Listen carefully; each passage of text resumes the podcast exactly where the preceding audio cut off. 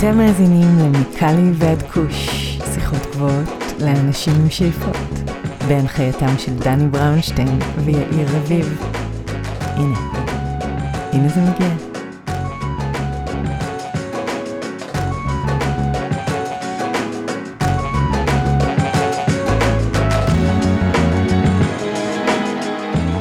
אהלן אהלן, מה קורה יאיר? בסדר גמור דני, איך אתה? אני ממש מעולה. אה, בחופש? בעיקר, אני חזרתי מחופש. חזרת אבל, בחופש. אבל, אה, לא, האמת שאנחנו מקליטים את זה, אני עדיין אה, ממש לפני יציאה לחופש, אתם שומעים את זה, חזרתי מהחופש, אבל אני מרוגש ומבודח, כי היה לנו פרק ממש נחמד עם השפית הנודעת מיקה שרון. גילוי נאות, הייתי לקוח אה, כמה שנים טובות במסעדות המעולות שלה אה, שהיו בתל אביב. זה מצריך אה, גילוי נאות שהיית לקוח שלה? לא, זה רק אומר שאני אהבתי את האוכל שלה מאז ומתמיד, ואהבתי את מה שהיא עושה, ובלי קשר לקנאביס, רציתי פשוט לפנות אליה. אחרי שכבר הבנתי שהיא גם מבשלת עם המפ ו-CBD, אז בכלל, כאילו, היה לנו תירוץ טוב מאוד אה, לעשות את זה איתה, אה, לקיים את השיחה הזאת.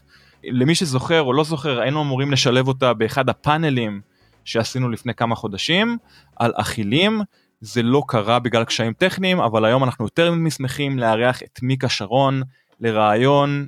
עם מיקה דיברנו על המסלול המעניין שלה, על החברה המאוד מרגשת שהיא עובדת ב-PSC, שהזכרנו אותה גם בפרקים קודמים, ועל אכילים מכל מיני סוגים ומינים, אז אני פשוט מציע שנקפוץ אל הפרק ונקשקש קצת אחרי על מיקה שרון ועל האכילים שהיא עושה. let's go. מיקה שרון. הנה זה קורה. הנה מיקה, זה ש...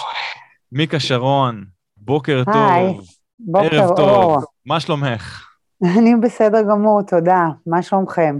אנחנו על הכיפאק, תני לנו אוריינטציה גיאוגרפית, איפה אנחנו מוצאים אותך היום? אוקיי, אז אני אה, בעיקרון נמצאת בניו יורק. ברגע זה אתה מוצא אותי בעבודה, שזה במעבדת מזון שקשורה ל-Rutger University's Food Innovation Center. אנחנו נמצאים בג'רזי, בפסקדה ווי, זו מעבדה מאוד מאוד גדולה שיש פה כמה וכמה חברות שקשורות לפיתוח אה, מוצרי מזון, וכאן אני עובדת, ארבעה-חמישה ימים בשבוע, מפתחת את המוצרים שלנו. מדהים, אז תכף, תכף נלמד על מה את עושה, רק להגיד שאני נמצא כאן בלוס אנג'לס, ויאיר רביב, שותפי להנחיה, נמצא בתל אביב, ישראל. מה קורה יאיר? הכל בסדר גמור, מה שלומכם? תענוג, אז ברשותך, מיקה, נתחיל מהקל אל הכבד. ספרי לנו בקצרה על המסלול החיים המקצועי שלך, ומה הביא אותך בכלל להיכנס לתחום הקנאביס וההמפ. אז בעיקרון אני שפית כבר הרבה מאוד שנים, בואו לא ניכנס לדיטלס כמה, אבל הרבה, עשרות.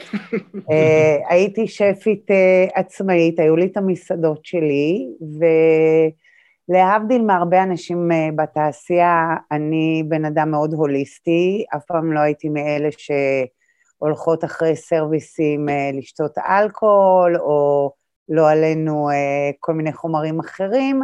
אני תמיד הייתי יוזרית של קנאביס, וזה היה הדבר שמאוד איזן אותי בקריירה מאוד מאוד מאוד תובענית ובלתי אפשרית כמעט, במיוחד אם אתה אישה צעירה ואימא לילדה קטנה, ובאיזשהו שלב אה, החלטתי שיש איזה חיי מדף אה, שהספיקו לי, אה, לא בא לי להתרוצץ על ה floor ובמטבחים עד גיל whatever, וקיבלתי הצעה מאוד מעניינת מבן אדם שאני מאוד מעריכה, שקוראים לו ניר פלטר, והוא בעלים של יקב מעולה בארץ, אם אתם מכירים.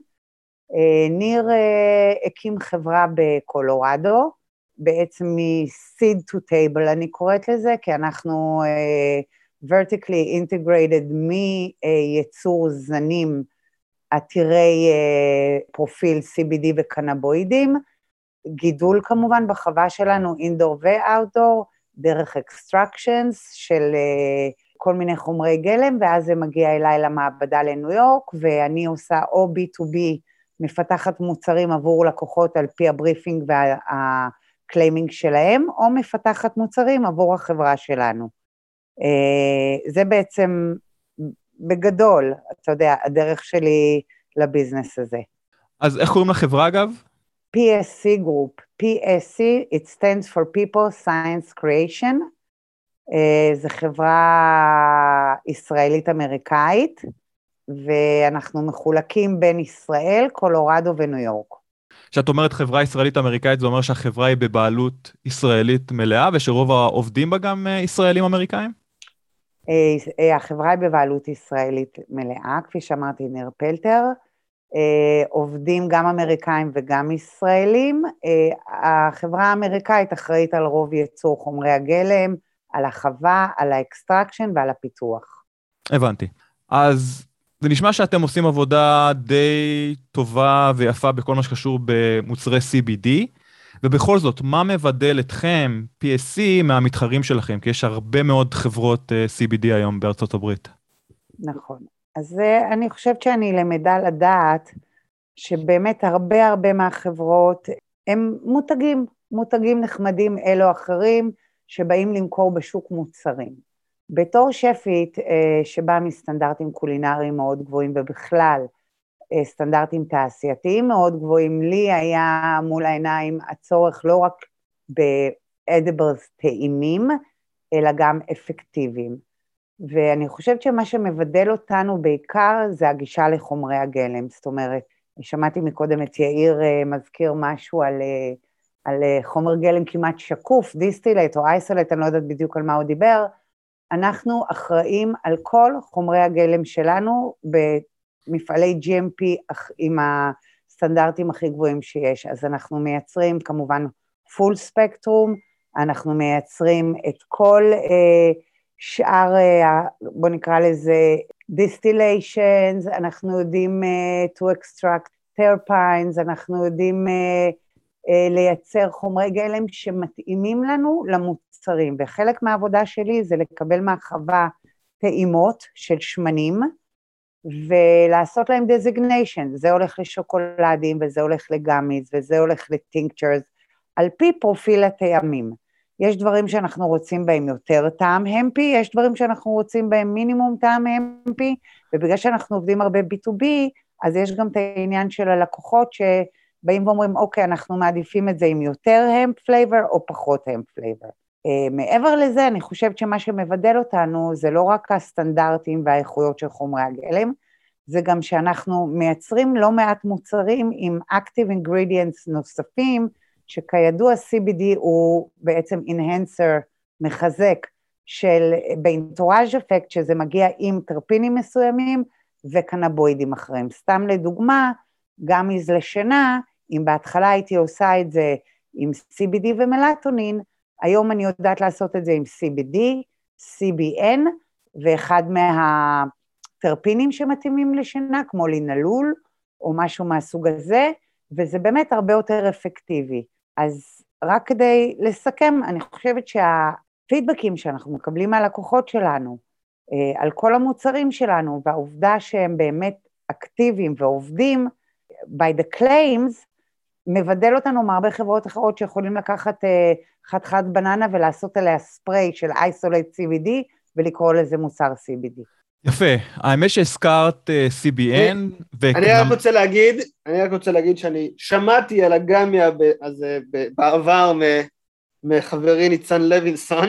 הופה, בדיוק. כן, אז ניצן ואני... חייב לטעום את זה פעם אחת.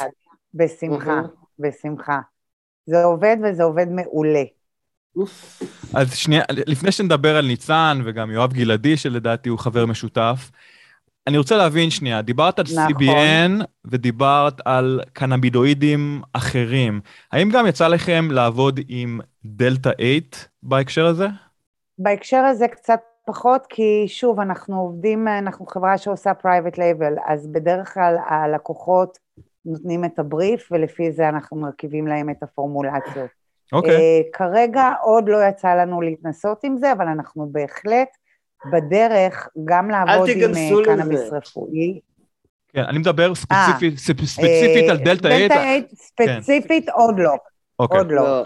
אוקיי. בקיצור, לא, זה לא רוע המוצר הזה, צריך להתרחק מזה. בוא נגיד... למה? תסביר לי. לא בהכרח, אבל זה בהחלט... כן בהכרח. כי זה ניסיון, אה, לוקחים CBD ושוטפים אותו בחומצות חזקות על מנת לעשות משהו שהוא נותן השפעה כמו של THC, אבל הוא עובר מבחינה רגולטורית כי זה מגיע מהם. זה, וכנראה שהתהליך עצמו מאוד מלוכלך. כן, אז זה נושא אחר שלא ניכנס עליו עכשיו בשיחה הזאת, אבל בהחלט נושא רלוונטי. אז מיקה, את כאמור משמשת בחברה שלכם כשפית ראשית שאמונה גם על פיתוח המוצרים החדשים. ספרי לנו בבקשה על התפקיד שלך ואיך נראה לו סדר יום ממוצע. וואה, סדר יום ממוצע שלי זה לקום נורא מוקדם בבוקר כדי להיות כאן בג'רזי, שזה שעה נסיעה מהבית שלי, אני נוהגת כל בוקר שעה לעבודה. אני מגיעה למעבדה שמחייבת אותנו בדיקות אה, רוטיניות של קוביד כמובן, אני נכנסת לכאן, המדען מזון הראשי שאני עובדת איתו מוציא לי פורמולציות של מוצרים שאנחנו עובדים עליהם, שכאמור הם על פי briefing של לקוחות. אה, לפעמים אנחנו מתחילים את הבוקר בכלל בשיחה עם הלקוח, אה, מדברים על טעימות שהוא קיבל, מדברים על כל מיני דגשים שהוא היה רוצה לראות במוצר שלו, על פי claiming שהוא רוצה לעשות, ואז בעצם אני נכנסת לתוך המעבדה ומתחילה כל מיני ורסיות של המוצר, עד שאני מגיעה למשהו שמספק אותי מבחינת הטעם ומבחינת הטקסטורה וכמובן מבחינת המוצר עצמו, אה, ואז שולחת דוגמאות ללקוח לקבל אישור, עד 15 ורסיות, אה, תלוי כמה מסובך המוצר וכמה הוא מורכב מבחינת חומרים אחרים שהם לא רק CBD. את רוצה לספר לנו אילו מוצרים פיתחת בשנתיים האחרונות שאת גאה, גאה בהם במיוחד? ועל אולי איזה מוצרים שאת עובדת עליהם כיום? בהחלט. אז uh, ככה, קודם כל יש לנו uh, ליין מדהים של שוקולדים עם full אה, spectrum, אנחנו מייצרים את זה בקולורדו משוקולדים אה, שהם obviously dark chocolate, אבל עם אה, דברים כמו טחינה, וכמו, oh, wow. חמאות, וכמו חמאות שקדים, ובתוך זה כמובן אני עושה infusion של full spectrum או distillate, תלוי באיזה level של המפיות הלקוח רוצה את ה flavoring. מעבר לזה יצרנו ליין מדהים של gummies, סופר איכותיים, vegan, על בסיס של פקטין, הכל חומרים טבעיים, כמובן אה, טעם, צבע וכל מיני אה, other additives considered to be functional ingredients. רק לתת דוגמה, יש לי לקוחה שיש לה ליין לנשים, היא ביקשה מוצר שיענה על דרישות של מוצר שהוא מגביר אה, passion לסקס, ואנחנו עשינו גם איזה עם CBD, עם botanical extract שנקרא horny goat, שזה קצת מזכיר את הגת בארץ, ואשווגנדה, שזה עוד פעם, זה סוג של botanical extract, מאוד stimulate. התגובות מנשים היו מדהימות. basically אה, אמ, זה מאוד stimulating, אה, אבל זה גם מעורר saliva ובכלל לחות במקומות הנכונים. קיבלנו פידבקים מטורפים על המוצר הזה. מעבר לזה, יש לי מוצר כמו למשל אבקת קקאו, שזה בתחת לקט... לקטגוריה של beauty within. אז האבקת קקאו הזה, חוץ מזה שיש בזה full spectrum, יש בזה גם prebiotic ו probiotic וחמש סוגים שונים של extract של פטריות, שזה יותר ל cognitive ו skin appearance. יש בזה במבוק extract, שבמבוק extract זה very anti-oxidant. אז בקיצור, כל האבקה הזאת, אם אתה עושה עם זה שייק כל בוקר, זה מכניס אותך גם לפוקוס, גם ל energy, וגם אה, נותן added value לכל הנושא של skin, hair ו beauty.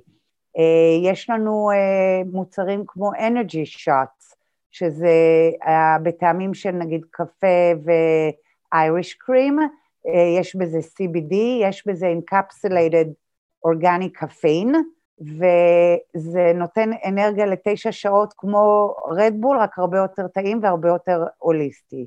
או, oh, וואו. Wow. כן, איזה עוד מוצרים אני יכולה ככה uh, לשלוף? יש לי קרקרים ויש לי גרנולות, כל הנושא הזה של snacks ש infused עם full spectrum מה-CBD. וואו, עם, עם כל מה שאמרת אני רוצה לנסות אה, הכל, נשמע ממש כאילו גם מוצרים מאוד אה, ייחודיים וגם כאילו ממש מטפלים בבעיות. לי יצא לי לנסות באשווגנדה וזה להיט. נכון, נכון. אני, אני אישית לפני כמה שנים התחלתי לגדל פטריות כתחביב, והתחלתי להתעסק עם פטריות מכל מיני סוגים, בעיקר הפטריות medicinal.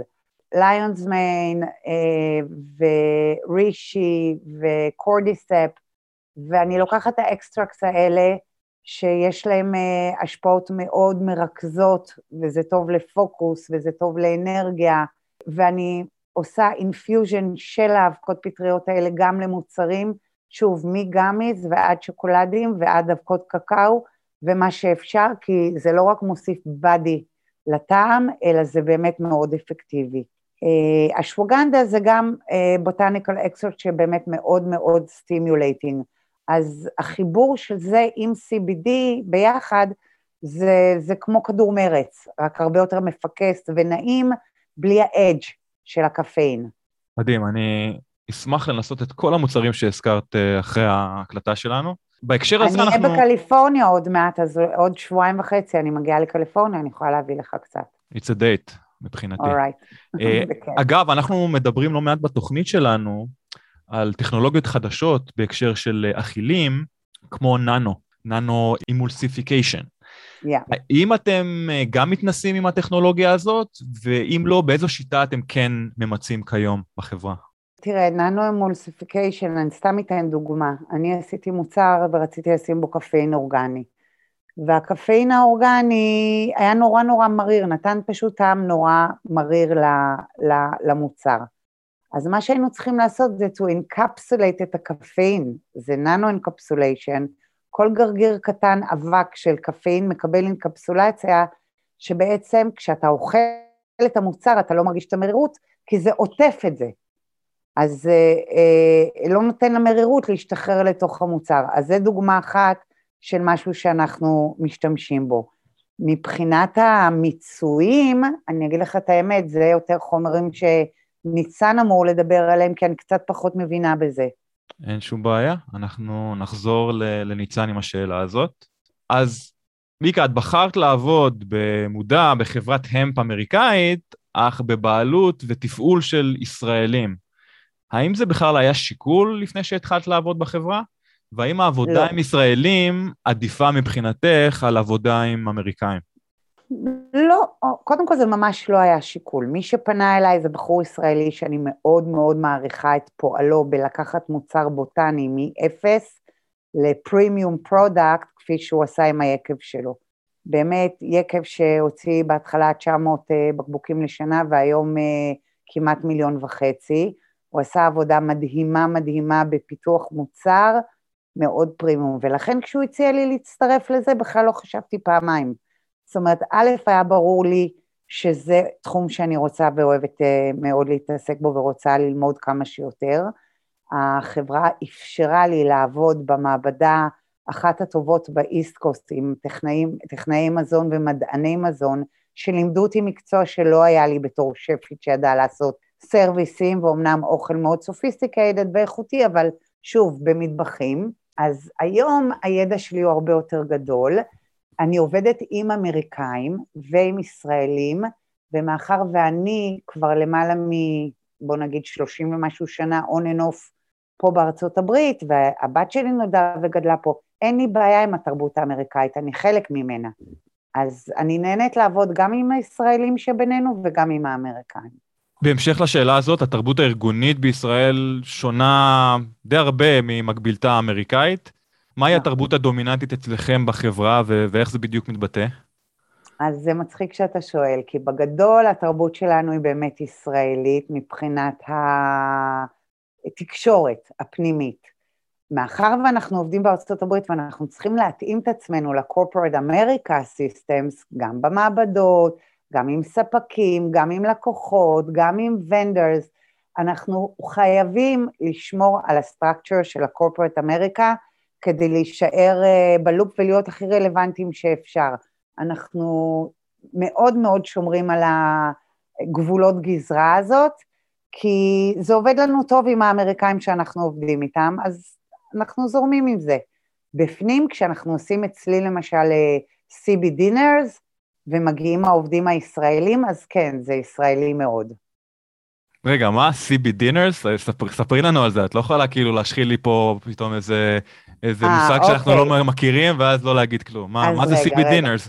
אוקיי, אז זה דבר נורא נורא נורא מעניין, שלפני ארבע שנים שהתחלנו לעבוד, אה, אה, שהתחלתי לעבוד עם החברה, אז בעצם הייתי מקבלת חומרי גלם ומתנסה בהם.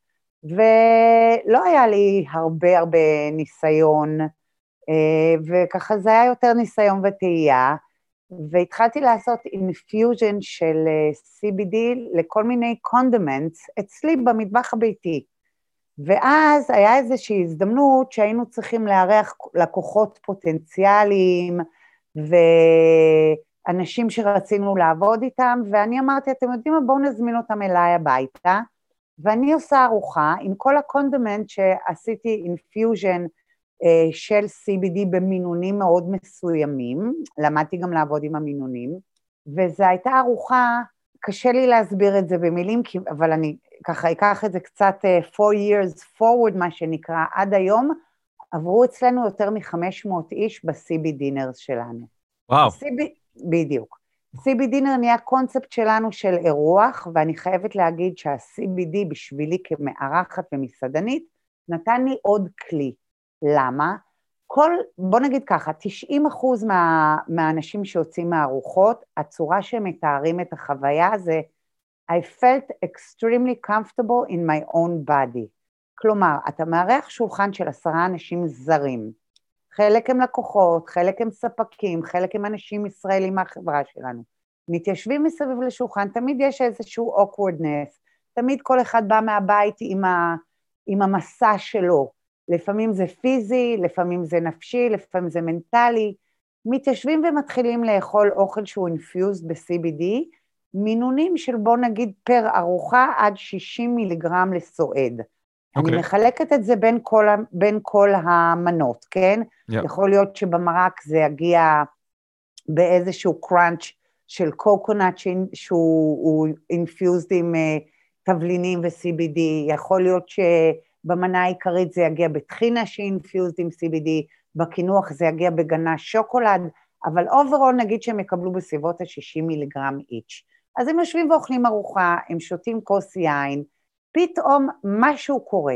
כל האיברים הפנימיים מרגישים במקום, אין שום לחץ. אתה יכול לשתות אלכוהול, אה, לא יודעת אם אלכוהול לא ניסיתי, אבל יין. אתה יכול לשתות ארבע כוסות יין, חמש כוסות יין, אתה לא תרגיש שיכור. אתה תאכל כמה שאתה תרצה, אתה לא תרגיש מפוצץ. אתה יוצא מהארוחות האלה מאוד נינוח, מאוד uh, קומוניקטיבי, מאוד פרנדלי עם כל מי שמסביבך, אכלת אוכל מעולה, שתית יין מעולה, בדרך כלל אנחנו מגישים את העיינות של פלטר כמובן, ויש איזה אנטוראז' אפקט של כל הדבר הזה, שמוציא אנשים שמרגישים שהם פשוט הולכים שני צעדים מעל הרצפה, וזה בלי שום סייקו-אקטיב אפקט, אף אחד לא מתמסטל. אז אני יכולה להגיד שמבחינתי CB דינר זה כלי מטורף לאירוח, לחיבור בין אנשים, לבוא לידי ביטוי ברמה הקולינרית עם המיצויים והשמנים שלנו, אני פותחת אותם עם שמני זית ושמני קוקוס ושמני סומסום, תלוי לפי אופן הארוחה, וה infusion לפעמים הוא מורגש בטעם ולפעמים הוא לא מורגש בטעם. אבל בתחושה, definitely אין בן אדם שיוצא אדיש, ואם מתוך כל ה-over 500 איש היו ארבעה שאמרו לי, אה, אני לא מרגיש כלום, אז מן הסתם הם לא מרגישים כלום, נקודה. אוקיי. אגב, אמרת uh, שהם כולם non-intoxicated, בכל זאת שותים יין, אז uh, יין uh, ידוע שהוא קצת יכול למסטל, שזה בסדר. אני כן מסכים איתך חד משמעית, ש... גם אוכל וגם קנאביס ולדעתנו גם מוזיקה זה אלמנטים שמחברים אנשים בכל העולם כבר אלפי שנים, אז אוכל תמיד יחבר בין אנשים אני חושב. נכון, נכון מאוד, אבל יש פה משהו בתור מישהי שזה המקצוע של השנים והייתי באין סוף ארוחות ואין ספור אירוחים, אני יכולה להגיד שהכימיה, שאני חייבת לחקור את זה באיזשהו שלב, להיכנס דיפר לתוך העניין הזה, בין ה-CBD ליין. זה שאני מעניין. למשל לא שותה, בדרך כלל לא שותה. לא בן אדם שותה, כפי שאמרתי, אני משתמשת בקנאביס וזהו. זה הפלז'ר שלי, ואני בדרך כלל לא שותה יותר מדי. אם אני בארוחה שותה שתי כוסות יין, אני כבר חצי שיכורה. פה, בארוחות האלה, אני יכולה לשתות גם ארבע כוסות יין ולא להרגיש שיכורה. וואו. ולא רק, לא רק אני, גם אנשים אחרים שיושבים מרגישים שהם שותים, אבל הם לא שיכורים. So they don't get intoxicated. זה לא המילה לתאר את זה. כן יש איזה שאר רוח אחר, כן יש תחושה של, אה, אני יכולה להסביר את זה במילים קצת מוזרות, כמו לב מלא, כמו נפש אה, מרוממת. אוקיי. אין פה intoxication אמיתי.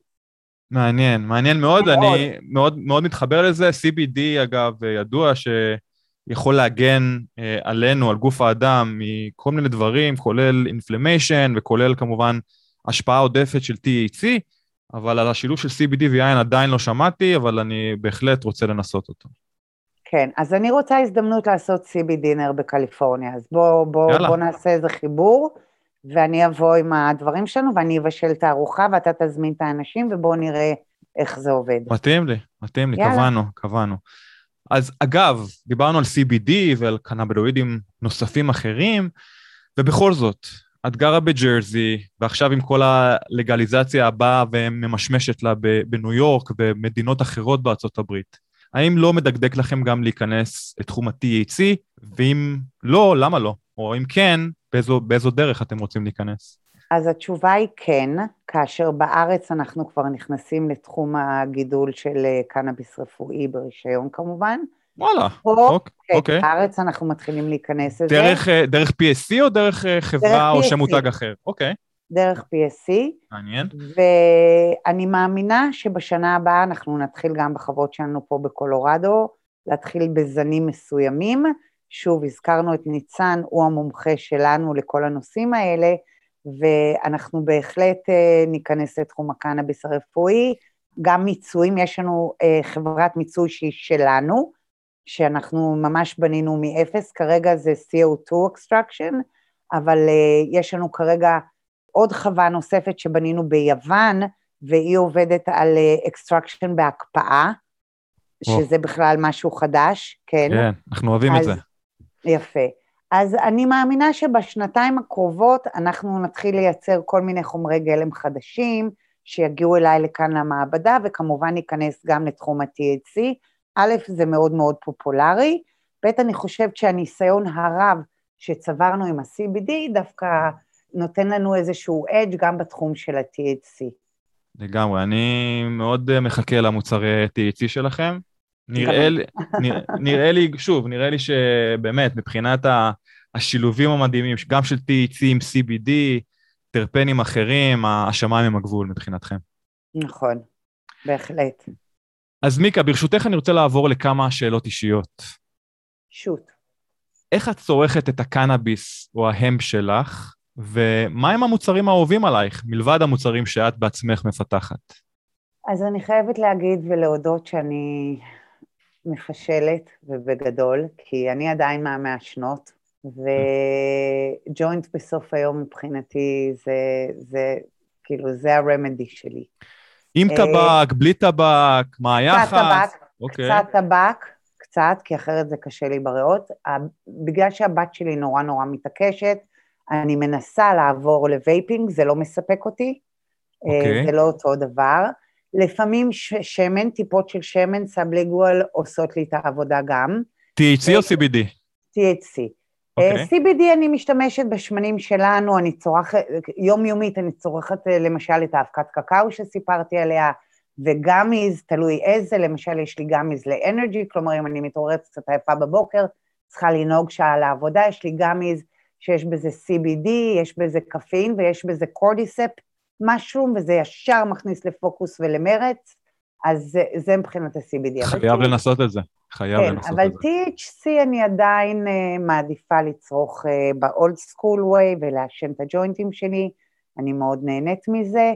אם אני צריכה דיסקרטיות, הווה אומר, בכל זאת, לא בכל מקום אפשר לעשן וכולי, נכון. אז יש אדיבלס שאני קונה בדיספנסריז, גם יותר בתחום השוקולדים או הגאמיז, כי אני אוהבת אה, דברים מתוקים, או פשוט שמן, טיפות של שמן מתחת ללשון עושות העבודה מעולה. יפה. אז אילו קטגוריות אחרות מרגשות אותך בתעשיית הקנאביס או ההמפ, ולמה? מאוד רוצה להיכנס ונכנסת אוטוטו לתחום המשקאות. אוי, אני מאמינה שזה עולם ומלואו. רוצה אז- לספר לנו קצת באיזה אופן? את יכולה לספר לנו באיזה אופן? אז כפי שאמרתי, המשקה הראשון שאנחנו ייצרנו, שיצא פשוט מעולה, ואפרופו נתנו כבר אה, דוגמאות ללא מעט רשתות שאנחנו במשאים ומתנים איתם על הדבר הזה, זה משקה אנרגיה על בסיס אה, קפה, סוג של אה, חליטת קפה ואייריש קרים, זה היה המשקה הראשון שמאוד התלהבתי ממנו, גם מהאפקטיביות וגם מהטעם. עכשיו אני פונה יותר לנושא של משקאות קלים על בסיס סודה או מיצים.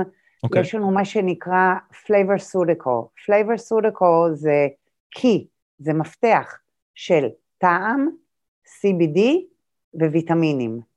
ואת זה בעצם אפשר לפתוח אחרי זה או עם מים, או עם סודה, או בתוך שייקים. אז זה איזשהו אה, ניסיון לייצר יותר, נקרא לזה מפתחות, שיכולים להתאים לכל מיני סוגי משקאות, מאשר לייצר את המשקה עצמו ולבקבק אותו. זאת אומרת שזה מפתחות שמתאימים לכל מיני תעשיות מזון, מחליטות קרות של ice tea ועד אה, עולם השייקים, המיצים, ובטח ובטח שסודה ובסיס מים של משקאות קלים. סתם לדוגמה, אה, סודה, flavor key כזה של יוזו עם ויטמין C ו-water soluble CBD. אז זה דוגמה למשקה קל שאני עובדת עליו עכשיו, שאני מאוד אוהבת את החיבור הרעיוני גם של ה-citrus flavor של היוזו עם ויטמין C, אז יש פה משקה שהוא מעבר לרק משקה קל, יש לו קצת added value, מעבר ל-CBD. אגב, אני לשנייה סוטה מהנושא. מה, מה כמות ה-CBD שעובדת לך באופן אישי, ומה כמות ה-CBD שאתם ממליצים ללקוחות לצרוך? אם זה בצריכה טובה. אחת, או אם זה באופן יומיומי? אז ככה, עוד לפני שה-FDA והרגולציה בכלל התחילה להתעסק עם מינונים ולדבר על זה, אנחנו עשינו לא מעט ניסויים. הגענו למסקנה ש-25 מיליגרם CBD פר מנה, מנה זה יכול להיות uh, חצי בר שוקולד, זה יכול להיות uh, מנה של גרנולה, ארבעה קרקרים, גם מאחד, תלוי מה אנחנו ממליצים כפורשן. בדרך כלל נגיד שזה 50 גרם מסת מזון, בתוך זה יהיה 25 מיליגרם CBD. לימים, בכנסים שהייתי והרצאות שהייתי, הבנתי שה-FDA הולך ליישר קו עם זה, מפני שזה הכי שווה לכל נפש. אם מתייחסים הרי לצריכה, זה מאוד תלוי בגודל שלך, במשקל שלך, יכול להיות שמה שיעבוד על מישהו מאוד מאוד קטן, אה, לא יעבוד על מישהו מאוד מאוד גדול שצריך קצת יותר.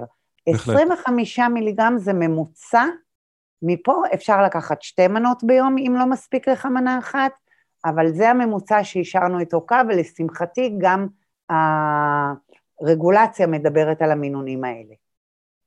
יפה, והאמת בהקשר הזה אני גם שומע מיותר ויותר משתמשים וגם מדענים שטוענים ש-CBD, לפחות חלק מהמשתמשים צריכים לצרוך במשך קבוע לפחות שבוע, שבועיים, שלושה, בשביל שזה ממש ייכנס למערכת שלהם, ואז הם בעצם ירגישו את ה, מה שנקרא full effect שלו.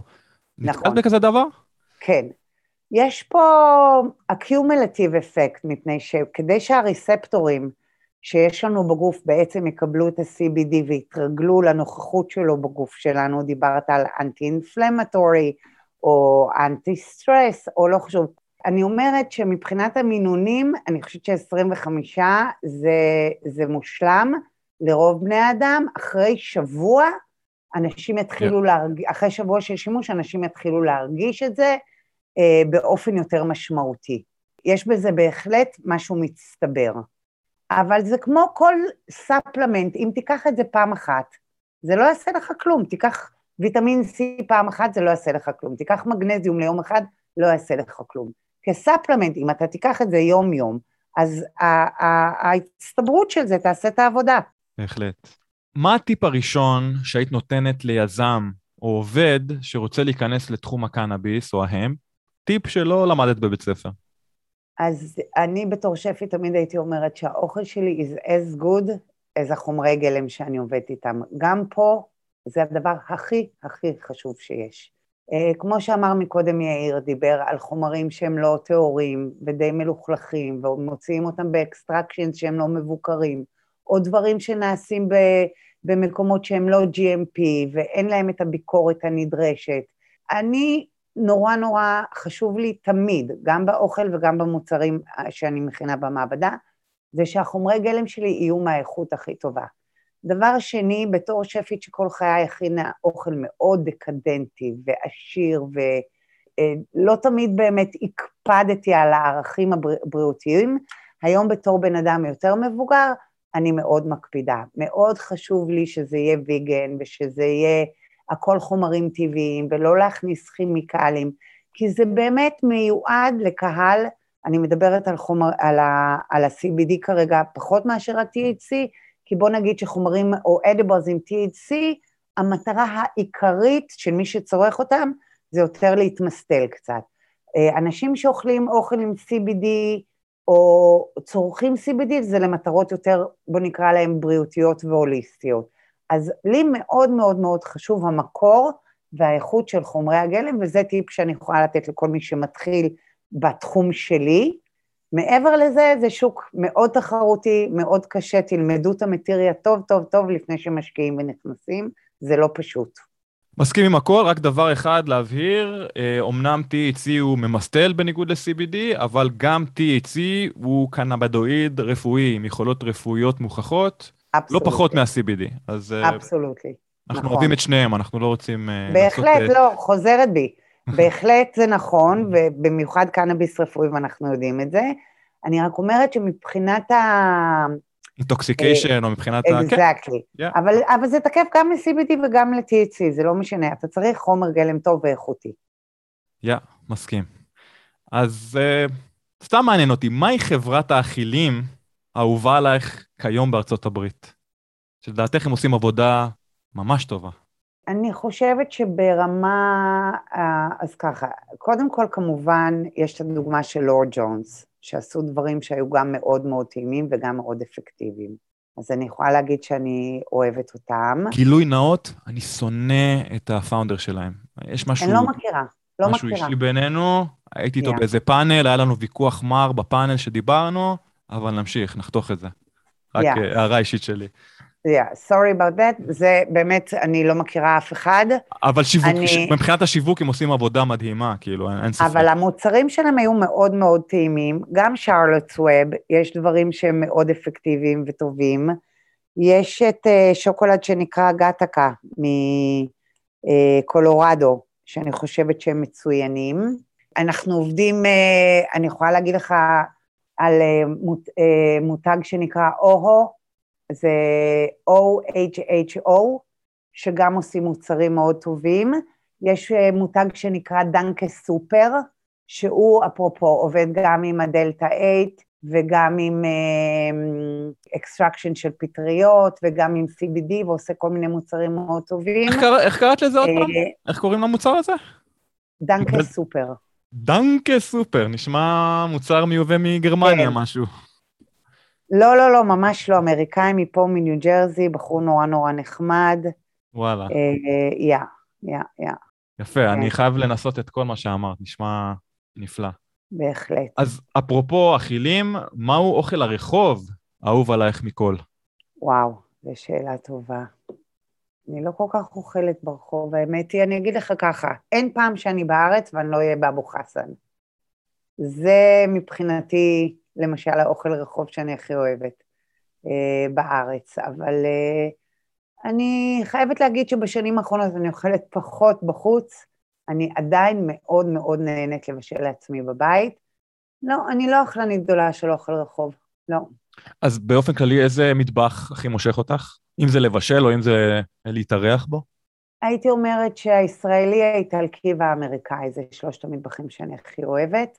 אה, לצאת לאכול בחוץ, כלומר, אם אני מבשל בבית, אני אעשה אוכל ישראלי, אני אעשה אוכל אמריקאי, אני אעשה אוכל איטלקי, לאכול בחוץ זה בדרך כלל יפני או אסיאתי, קוריאני או יפני, כן. אגב, גילוי נאות, אני הייתי לקוח די קבוע במסעדות שלך אה, בתחילת שנות האלפיים בתל אביב. אהה. אז, אה, אז געגועים עזים לא, לאוכל שלך ול... תודה, תודה, לנשמה שהבאת לבישול. אני גם מתגעגעת, כן, גם אני מתגעגעת לשנים ההם בתל אביב, נכון. יש געגועים, אגב, לרגעים ספציפיים, או לאיזה מסעדה ספציפית ש... שניהלת או שהקמת? תראה, מיקה היה משהו מאוד מכונן בחיים שלי, היה לי שם צוות שלא היה ולא יהיה לעולם בתולדות המסעדנות. זה היה פשוט, מבחינתי, הניסיון הראשון בארץ, פעם ראשונה שפתחתי מסעדה בארץ, אחרי שכבר הייתה לי בניו יורק. אה, חששתי מאוד מכל הנושא של להעמיד שירות בסטנדרט, בסטנדרטים אמריקאים ומשמעת במטבח, ומיקה היה מבחינתי באמת אירוע מכונן, כניסה לארץ, גם נתן לי את השם שלי ואת המוניטין שלי, וגם uh, עבדתי עם צוות שהיה אייטים מושלם. אז מבחינתי יש המון געגועים למקום הזה. אחרי זה כבר היו לי הרבה פחות סנטימנטים, והתייחסתי יותר למסעדות שלי כבאמת אה, ביטוי למקצוענות. אהבתי מאוד גם את אודיון וגם את ליברה, שהיה ה favorite שלי. ליברה היה ממש מטבח extension של הבית שלי. גם מבחינת השכונה וגם מבחינת האוכל והתפריט. היום אני מחלק את הזמן שלי, אני יותר בארצות הברית, קצת פחות בארץ, אבל אין ספק שאני מאוד מאוד מתגעגעת לאוכל בארץ. אגב, כשאת מסתכלת על המטבח הישראלי ועל האבולוציה שהוא עבר מאז ועד היום, מה, מה יש לך להגיד, ובכלל, מה יש לך להגיד על, על שפים אחרים, צעירים ומבטיחים של היום? המון, המון פרגון, המון פרגון. לאנשים שלקחו את המטבחים האותנטיים הישראלים, שאנחנו אז היינו רואים אותם כאוכל אתני יותר מאשר כאוכל סקסי או סופיסטיקטד, לקחו את זה והפכו את זה באמת למטבח ישראלי שהיום הוא פופולרי כמעט בכל העולם, זאת אומרת, לא כמעט, בכל מקום. הרבה מאוד שנים הייתי עובדת עם משרד אה, החוץ בארץ בתור שגרירה קולינרית, מה שאומר לנסוע לחו"ל, ולעשות בכל מיני אה, קונסטלציות ארוחות עם שפים אחרים, אם זה התארחות בתוכניות טלוויזיה, אם זה בתי תמחוי של מישל אובמה, אם זה פשוט עבודה אה, קולינרית עם שפים אחרים על כל מיני אירועים. ואני חייבת להגיד שהמטבח הישראלי מככב, אנשים מתים על הטעמים שלנו. אני חושבת שהשנים האחרונות עידנו את המטבח הזה והפכו אותו להרבה יותר sophisticated. לגמרי. אני חושבת ש...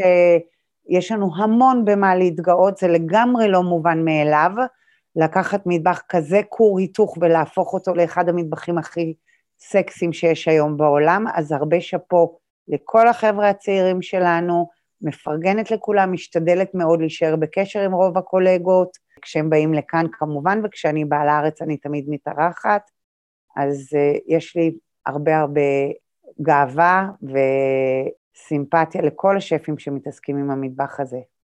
בהחלט, בהחלט. מצטרף למה שאמרת. אגב, את מכירה איזה שף בישראל אה, ספציפית, שהוא גם מוכשר וגם עובד עם קנאביס, או הם בצורה כזו או אחרת? אני לא מכירה, אני מכירה בן אדם אחד בארץ שמתעסק עם, אה, עם אה, אוכל עם קנאביס, וזה לירן גרודה, יש לו איזה מעבדת מזון. אני לא מכירה אף שף אחר שמתעסק בזה. אוקיי. לא. אני מקווה שיבואו עוד רבים ברגע שהרגולציה תרשה בדיוק. זאת. זהו, אני חושבת שבגלל שאין רגולציה בארץ, תראה, אנחנו למשל כבר חתמנו על uh, חוזה הפצה של המוצרים שלנו בארץ, עם, עם, נגיד עם דיפלומט, שזו חברת הפצה ענקית.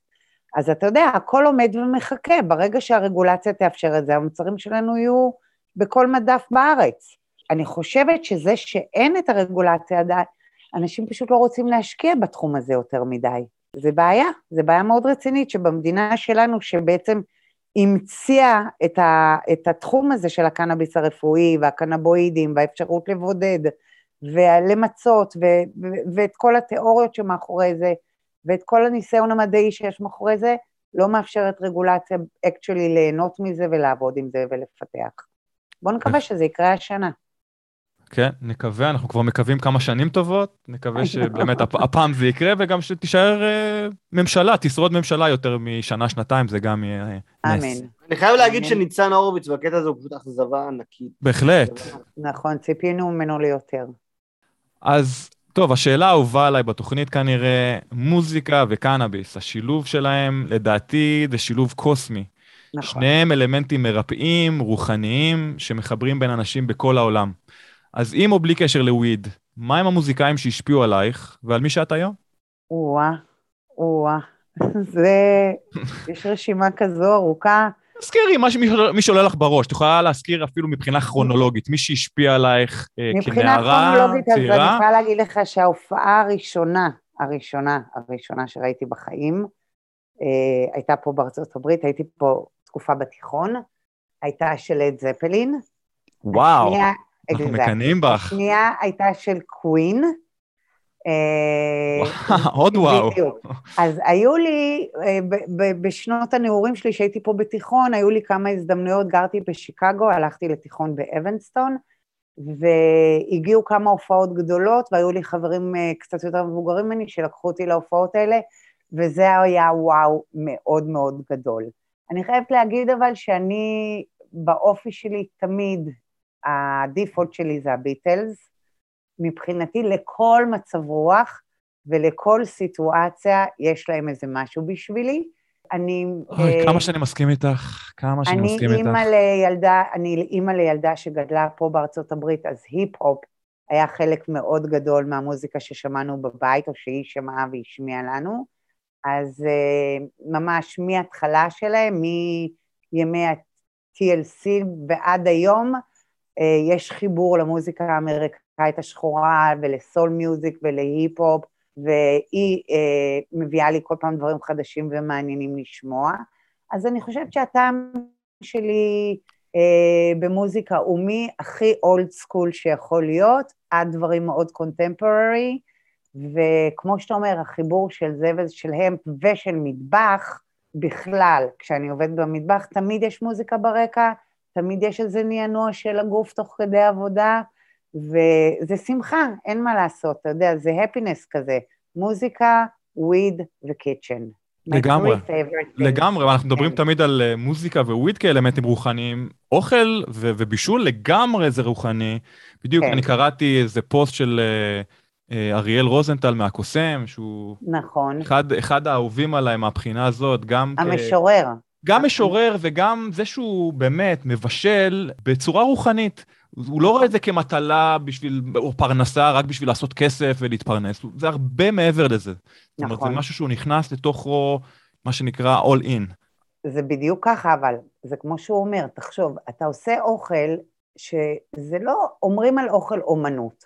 אני לא אוהבת את ההשוואה הזו, כי אני אומרת, זה אומנות, אבל אתה מוריד את המים למחרת בבוקר, זה אומנות מתכלה.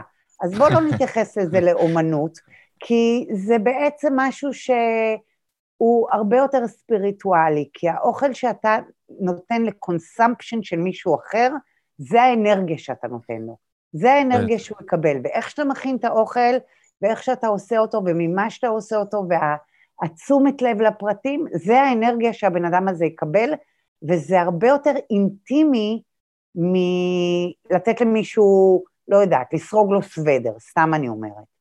אה, כי, כי זה משהו שאתה ממש מכניס לתוך הגוף שלך, וזה משפיע. אז מי שמכין את זה חייב לעשות את זה באופן קצת יותר ספיריטואלי ולא שרירותי. לגמרי. וגם לתואמים עצמם, אלו שמהצד השני של המתרס, כן. לפעמים יש מנות, מעבר לזה שהן מנחמות, שאתה מרגיש שרגש נכנס לתוך המנה. אם זה איך שעיצבו אותה, איך שצלחתו אותה, איך שבישלו אותה, איך שהציגו אותה, אני חושב שבאמת זה... אפשר להתווכח אם זה אומנות או לא, לדעתי זה גם אומנות, אבל אין ספק שהרוחניות כן. היא חלק בלתי נפרד מאוכל ומבישול. לגמרי, ובגלל זה אני אומרת, אני, אתה יודע, מרגישה עד היום, אחד הדברים שאני הכי הכי נהנית לעשות זה, זה לבשל. אני עושה את זה כבר שנים, אבל אה, לא נמאס לי, להפך, כל פעם אני מוצאת עניין חדש, תחום חדש, משהו חדש, אפייה חדשה, אה, בצקים חדשים, אה, שיטה חדשה לעשיית בשר. כל פעם אני כאילו ממציאה את זה מחדש ונהנית מזה מחדש. זה משהו שלעולם לא נמאס. טוב, לי יש רעיון קטן, שאני אולי אשתף את הצופים שלנו תוך כדי שידור, אבל מאחר ואת מאוד מתחברת לאבו חסן, ואצלי חומוס זה גם דרך חיים, וגם הזכרנו את אריאל, אז uh, חלק מהמאזינים שלנו יודעים כן. שאחד האירועים היותר מצליחים שהערכתי, או החברה שלי אירחה בשנים האחרונות, נקרא חומוס וחשיש. השילוב כן. התרבותי בין חומוס לחשיש הוא כמובן uh, שילוב uh, וקשר הדוק מאוד דרך המזרח התיכון. אז נכון. אני מציע שאולי אה, נוכל לתכנן לנו משהו בעתיד ולחדש את אה, אותם אירועים, אה, אם זה עם CBD, THC, אבל אני אני חושב. שחומוס וחשיש זה באמת הבסיס של החיים שלי בהרבה מאוד מובנים. א', זה מקסים, וב', אני אשמח, באמת אשמח. מדהים. אז מיקה, לפני שאנחנו מסיימים, איך כן. אפשר לעקוב אחרייך במרשתת, אחרי PSC? אז זהו, אני גרועה, אני אין לי סושיאל מדיה, אני מהדור הקודם, אוקיי? ולא השכלתי, לא כמו אהרוני וחיים וכל החבר'ה האלה שהיו בדור שלי עדיין, שלמדו איך אה, ללהטט בתוך הסושיאל מדיה ובנבחי האינטרנט. אני אף פעם לא היה לי חיבור לזה, אז כן, יש לי איזה עמוד אינסטגרם, אפילו יותר מזה, יש לי שניים, כי אחד הלך לי לאיבוד, לא מצאתי אותו, אז פתחתי עוד אחד. אז יש לי שני עמודי אינסטגרם ואולי איזה עמוד פייסבוק, אני כמעט ולא נמצאת שם. PSC נמצאים גם בלינקדאין כמובן, וגם יש לנו עמוד באינסטגרם, ואני חושבת שעכשיו אחרי ארבע שנים, כל הנושא המרקטיאלי שלנו, עד היום למדנו וניסינו ופיתחנו וככה גדלנו פנימית, היום אנחנו מתחילים להוציא את זה החוצה, אז uh, אני אשלח לכם קישורים לכל הדברים האלה. מדהים. Uh, שוב, אני אישית קצת פחות אקטיבית, למרות שעוד מעט אני כבר אצטרך להיות הרבה יותר אקטיבית בנושא הזה, רק בגלל שיש דרישה לזה. Uh, איך אפשר עוד? אם אתה רוצה באמת, uh, אפרופו, אני לא, זה, זה לא, אני לא קוראת לזה כל כך עזרה, אבל אני תמיד תמיד אשמח לשיתופי פעולה מעניינים. אז אוקיי. okay. אם יש הזדמנויות ל-CB דינרס ולאירוחים מסוימים, לאירועים שקשורים לאוכל, אה, אה, לשפים, לתרבות, ל... לא משנה מה, I'm in. רק תגיד, אני אשמח, מאוד מאוד. אוקיי, אני, אני אקח את זה. אנחנו בהחלט נעשה את זה מתישהו. אז מיקה שרון, קודם כל תודה רבה רבה שהגעת לתוכנית שלנו היום, היה עונג גדול תודה ללמוד. עלייך ועל תודה, PSC. תודה. אחלה, אני שמחה שזה קרה. ומאחלים לך הצלחה רבה בהמשך הדרך. אה, נראה שהדרך אה, מלאה בהמון דברים מרגשים ש, שבאים בקרוב. אז אה, נכון, בהצלחה. תודה. ואנחנו נמשיך לעקוב אחרי המסלול שלך ואחרי PSC, ונקווה גם לעשות איזה פולו-אפ אולי עוד איזה שנה-שנתיים ולראות מה, מה השתנה אם בכלל. בשמחה, ואנחנו נהיה בקשר ואני אשלח לך טעימות. חשוב לי לדעת מה אתה חושב. אחלה. איזה כיף לך, דני. אחד היתרונות בלארח פודקאסט זה לקבל מתנות מהאורחים, תמיד אמרתי. נכון? צודק. וגם יאיר קיבל מתנה לא מזמן. וואי. איזה מתנה קיבלתי. נהדר, נהדר. מתנות קטנות. תודה. אה, אוקיי, אז זאת הייתה מיקה שרון. מה אתה אומר, יאיר? איזה פרק נחמד. פרקים על אוכל אני אוהב. ויזמות, כן. אני חושב שאגב, אה, אפרופו פרקים על אוכל, אה, יזמות וכאלה, אני חושב שהיא השפית הראשונה שאנחנו מארחים בתוכנית. שף או כן? שפית, כן, אני לא חושב שאירחנו שף בתוכנית עד היום. ובהקשר הזה אני חייב להגיד שמעבר לזה שהיא שפית, היא גם בישלה להרבה מאוד סלבריטאים. הייתה במה שנקרא הברנז'ה התל אביבית בתחילת שנות האלפיים, ככה אני זוכר, בתור אה, גברבר צעיר. וקודם כל היה לה מסעדות מדהימות, מעולות, היא באמת שינתה הרבה מאוד והביאה הרבה מאוד לקולינריה הישראלית סלש תל אביבית, אבל זה קצת מפתיע אותי מצד שני לראות שהיא בעצם אחת היחידות, אם לא היחידה, מאותם שפים תל אביבים, היא אחת השפיות היחידות בישראל ברמה הזאת, לפחות ב, אה, בר, ברמת התודעה של הקהל הישראלי, שבאמת מתעסקים בקנאביס. אז דיברנו בהקשר הזה על המטבח הישראלי, כמה הוא נוצץ ופורח בשנים האחרונות, יש יותר שפים בהרבה מאוד מקומות בעולם שמצליחים להתבלט במטבחים המקומיים, כל אחד במקומו הוא, אה, ולהביא בשורה ישראלית מרעננת, חדשה, מתוחכמת, טעימה, אה, מגניבה לשולחן, לצלחת. ואני לא ראיתי יותר מדי מהם, או לא שמעתי לפחות אה, באופן אה, רשמי, שהם גם מתעסקים או מתנסים עם קנאביס. אז שאפו למיקה, אה, שלקחה את זה צעד אחד קדימה. המוצרים שהיא דיברה עליהם נשמעים באמת משגעים, אני רוצה לנסות כל אחד מהם. דיברנו על כל מיני חומרים אחרים שהיא מוסיפה, אשווגנדה וכל מיני פטריות, לא פטריות הזיה, אבל פטריות אחרות שיש להם גם יכולות רפואיות. אז נשמע מאוד מאוד מרתק ואני מרגיש שיש פה באמת משהו מיוחד שלא כל חברת CBD אה, מביאה לשולחן. אז זה הטייק שלי.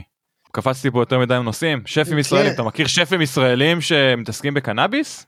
אתה יודע, כל הנושא? הזה של, אה, של אה, באופן חוקי זה לא חוקי, כאילו בישראל, אז כבר יש לך בעיה, ואני לא כזה, אתה יודע, אני לא יודע איך להתייחס לקנאביס בתוך אוכל, כאילו אם, אם אנחנו מדברים פה על איזשהו טעם מיוחד או מרקם מיוחד, או שאנחנו מדברים על השפעה, אז אה, האם זה באמת נופל תחת קולינריה, או שתחת פסיכיאטריה?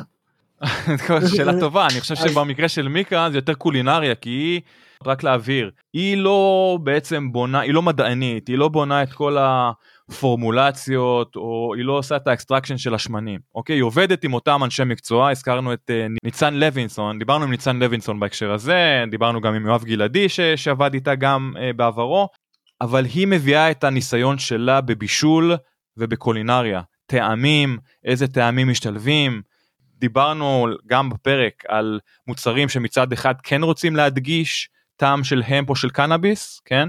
אה, שמוצרים של פול ספקטרום, מול מוצרים שמנסים להסתיר את אותו טעם מריר, יש יגידו אה, לא רצוי, יש יגידו טעם מדהים של קנאביס, עניין של טעם כמובן, אבל יש גישות שונות והיא באמת, אה, אני מתמרנת באומנות בין שתי הגישות האלו ובאמת יוצרת מוצרים שהם לא רק משפיעים עלינו כמו שהם אמורים להשפיע, דיברנו על פסיכיאטריה או ל... בוא לא נגזים, אבל על השפעות שונות של אותם חומרים, CBD, CBN, אשווגנדה וכולי וכולי, מול הטעמים, שלדעתי הוא לא פחות חשוב בחוויה. זאת אומרת, אתה רוצה להתמסטל זה בסדר, או אתה רוצה להירגע אה, עם CBD, אבל אתה גם רוצה ליהנות מהחוויה, חוויית האכילה של המוצר, אתה לא חייב לסבול ולאכול משהו שהוא דוחה ומגעיל בטעמו. אני תוהה כאילו מהניסיון שלך עם אדיבלס, האם מצאת שמבחינת טעם אה, קנאביס מוסיף לך איזשהו צבע מיוחד לאוכל? באופן אישי כן, באופן אישי לי, לטעם שלי כן, אני אוהב את המוצרים שלי, דיברנו על זה גם בעבר, עם קצת טעם של קנאביס, מה ש- גם מאותת לי שאני אוכל אדיבלס, כן, זה לא עוד אכיל, וגם כל עוד זה נעשה בשילוב שהוא מעודן וחכם מבחינת הטעמים שלו והטרפנים שמוספים, אז יש פה גם חוויה שהיא טעימה מאוד, לי באופן אישי.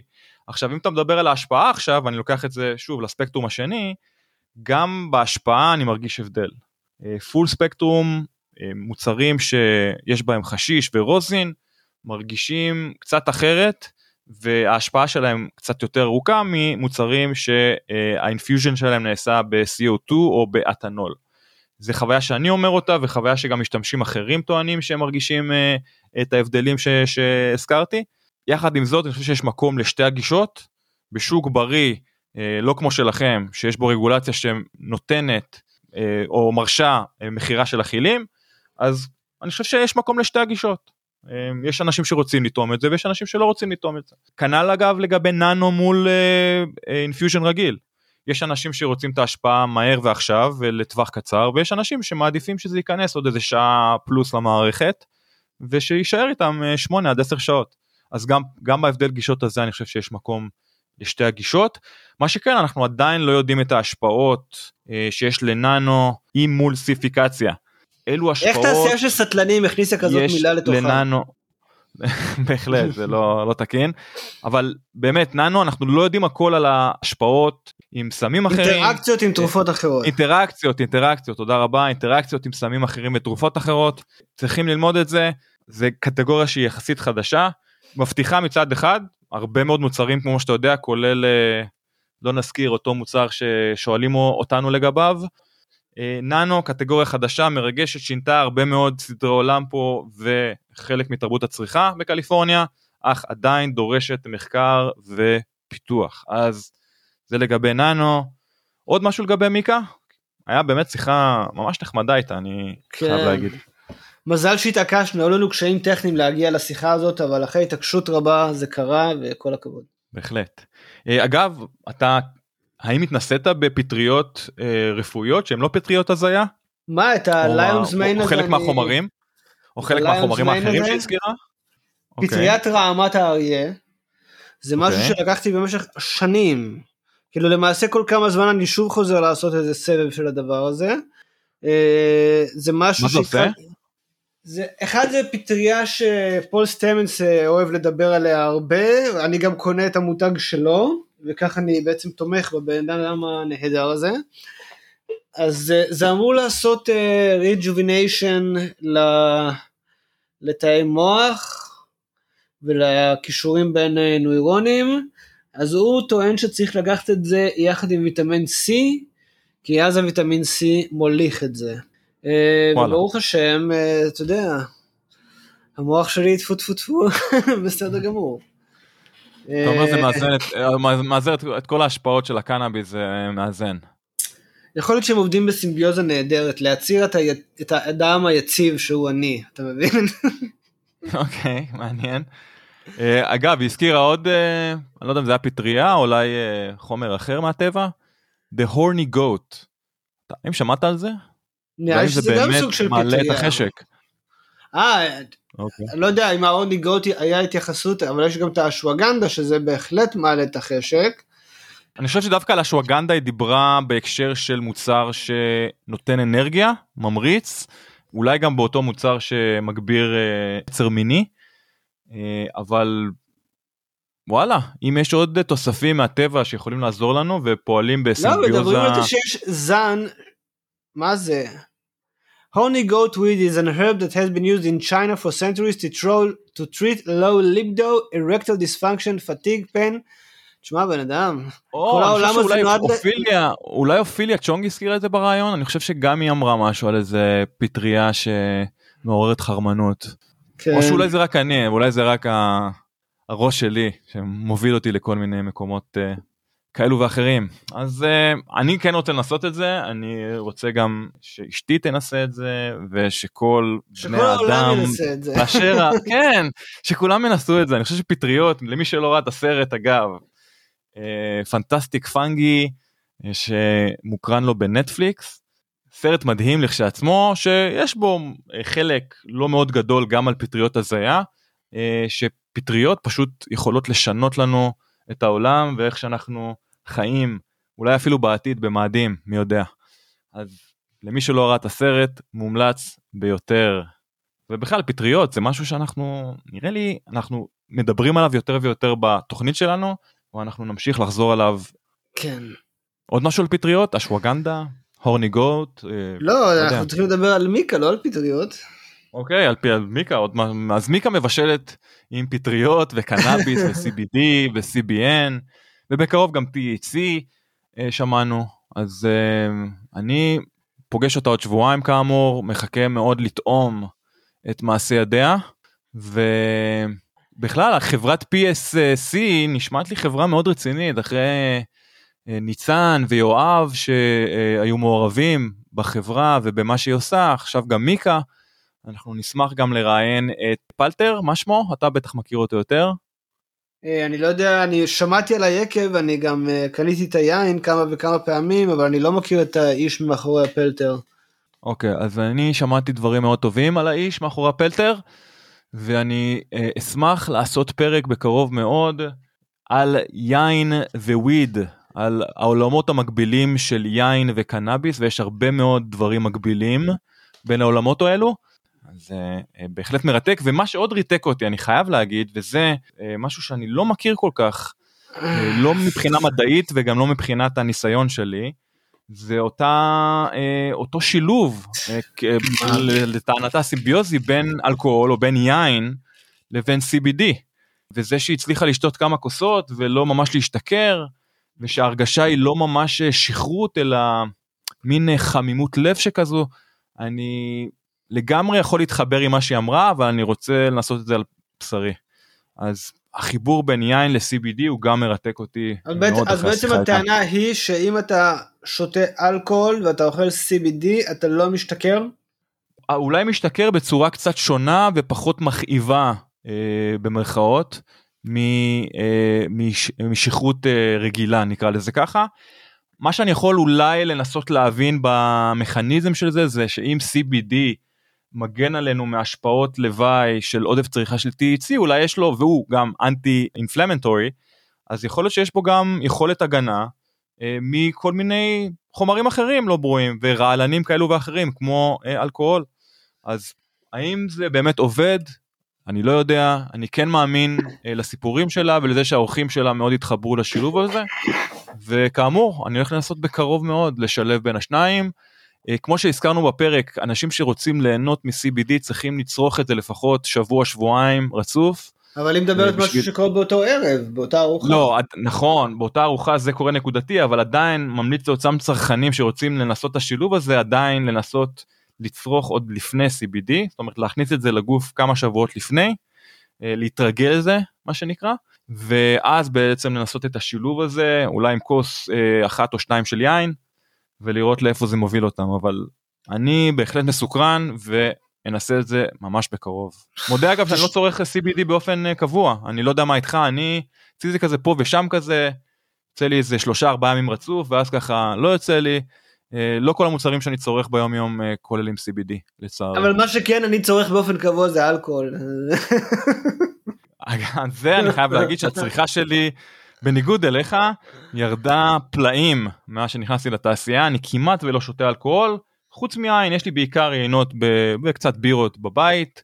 אני רוצה להגיד שאני אולי פותח בקבוק יין פעם בחודש אולי אפילו וואו. יותר. אז uh, אלכוהול בהחלט הוא לא חלק רגיל בחיים שלי אבל אני כן אחזור אליו עכשיו עם כל הז'אנרה הזאת של ה-CBD dinners או CB dinners ואולי אה, מי יודע אולי זה גם יקרה בקרוב בלוס אנג'לס כן.